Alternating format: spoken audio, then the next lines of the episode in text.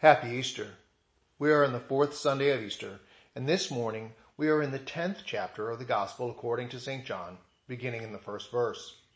Before our exploring the message of the text, I want to take a moment to discuss a common use of this passage by those who do not believe that the bread of the Eucharist is the body of Christ. What will happen frequently in a discussion on this topic between a non-sacramental Christian and a sacramental Christian typically starts with one or the other stating either their belief or disbelief in the sacramental reality of the Eucharist. The sacramental Christian literally believes the words of Jesus when he says that he is the bread of life, that he is down from heaven, his body is that bread, and that we must eat his body and drink his blood. This is all in John chapter 6. And then this later explains during the Last Supper that the bread and the wine that he gives are his body and blood, linking the Last Supper, the institution of the Eucharist, to what he said in John chapter 6. The non-sacramental Christian does not literally believe Jesus when he says those words. Instead, he thinks that Jesus is speaking metaphorically and that his words are only symbolic. In response to the sacramental Christian, the non-sacramental Christian will reply or challenge, do you also believe that Jesus is a door? Jesus said that he is a door. You don't believe that literally, do you? Too often, the sacramental Christian feels stumped. There can seem to be a feeling of being trapped if he affirms that the bread and the wine are the body and blood of Christ, then in this interaction, it seems as is he, as is forced to say that Jesus is a door with hinges and a handle, etc. We all know is ridiculous. But at the same time, if he denies that is a physical door, then he feels as if he is denying the sacramentality of the bread and wine of the Eucharist becoming the true body and blood of Christ, just as Jesus said they are. Now a quick look at what is actually said in each of these passages will help clear up and eliminate this challenge. In our passage for today, John chapter 10, verses 1 through 10, Jesus says that he is the door. The word Jesus uses here is thyra, and it can actually mean door, gate, or entryway. There are multiple valid ways of translating the word thyra. In our text, we have a sheep pen, so maybe it would have been a better choice in the context, especially seeing that just earlier Jesus refers to the gatekeeper opening and closing the gate. Regardless, Jesus says that he is the door or the gate, or, and this is crucial, the entryway. Regardless of which way it is translated, Jesus refers to himself as not a. So the first point going back, Jesus said that he is a door. That is an incorrect statement. Jesus is the door.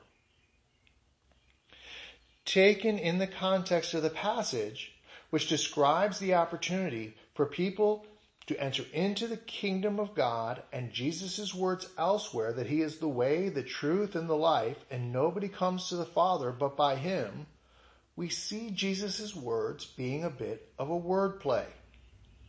With the multiple correct translations of the same base word, Jesus is figuratively using gate or door for the imagery of the sheepfold that he is describing. The sheep are people and the sheepfold is the kingdom of God. This is indeed symbolic or figurative. But Jesus simultaneously is speaking absolutely literally. Jesus is the entryway to the kingdom of God and nobody enters the kingdom except through him. We compare that to Jesus' language in chapter 6 of, of the gospel according to St. John and in the various gospel accounts describing the Last Supper, it's different. Jesus says there plainly, I am the bread. The bread is my body. The word for body, soma. You must chew my flesh. The word there is sarx. And in those, there are no double meanings. There are no other ways of understanding. Here, Jesus is definitive and declarative statements. I am and is my. These affirm his literal intent in speaking. Rather than being a place where the sacramental Christian feels stuck with an either or situation, this is actually a both and opportunity to understand Jesus. Jesus absolutely did speak literally when he told us that we must eat his body and that we, and that the bread is his body. And Jesus speaks both figuratively and literally when he figuratively said that he is the door or the gate to the sheepfold. And he literally said that he is the entryway to God, the Father, and his heavenly kingdom. For this reason, ancient Christian theologian Cyril of Alexandria commented on the passage. Jesus distinctly says that he is the door of the sheep, teaching something which is generally acknowledged, for only through faith in him are we admitted into relationship with God, and he himself is a witness saying, no one cometh unto the Father but by me. That is where we are in our gospel text today. Jesus is the entryway. We gain access to the kingdom of heaven. First, we notice that this one of the many I am statements Jesus makes through the course of his ministry on earth. These are spoken for the sake of giving his listeners, and now today his readers, go to when God the Father told Moses, say that I am you. The great I am with no further qualifications indicates that God is with us. God is the great and all encompassing I am. Jesus then uses the I am to signal that he is in the flesh. I am the bread of heaven. I am the entryway to the kingdom of I am the good shepherd. And so on and so forth through all of Jesus's statements. Today, Jesus is the thyra and says, I am the door, the gate, the entryway. You and be safe. I am the door, the gate, the entryway. You will enter and be blessed. I am the door, the gate, the entryway. I will not let the thieves, the robbers, the evil ones enter. Now how do we enter through this door, this gate, this entryway? we follow the voice of Jesus. He is leading from the front.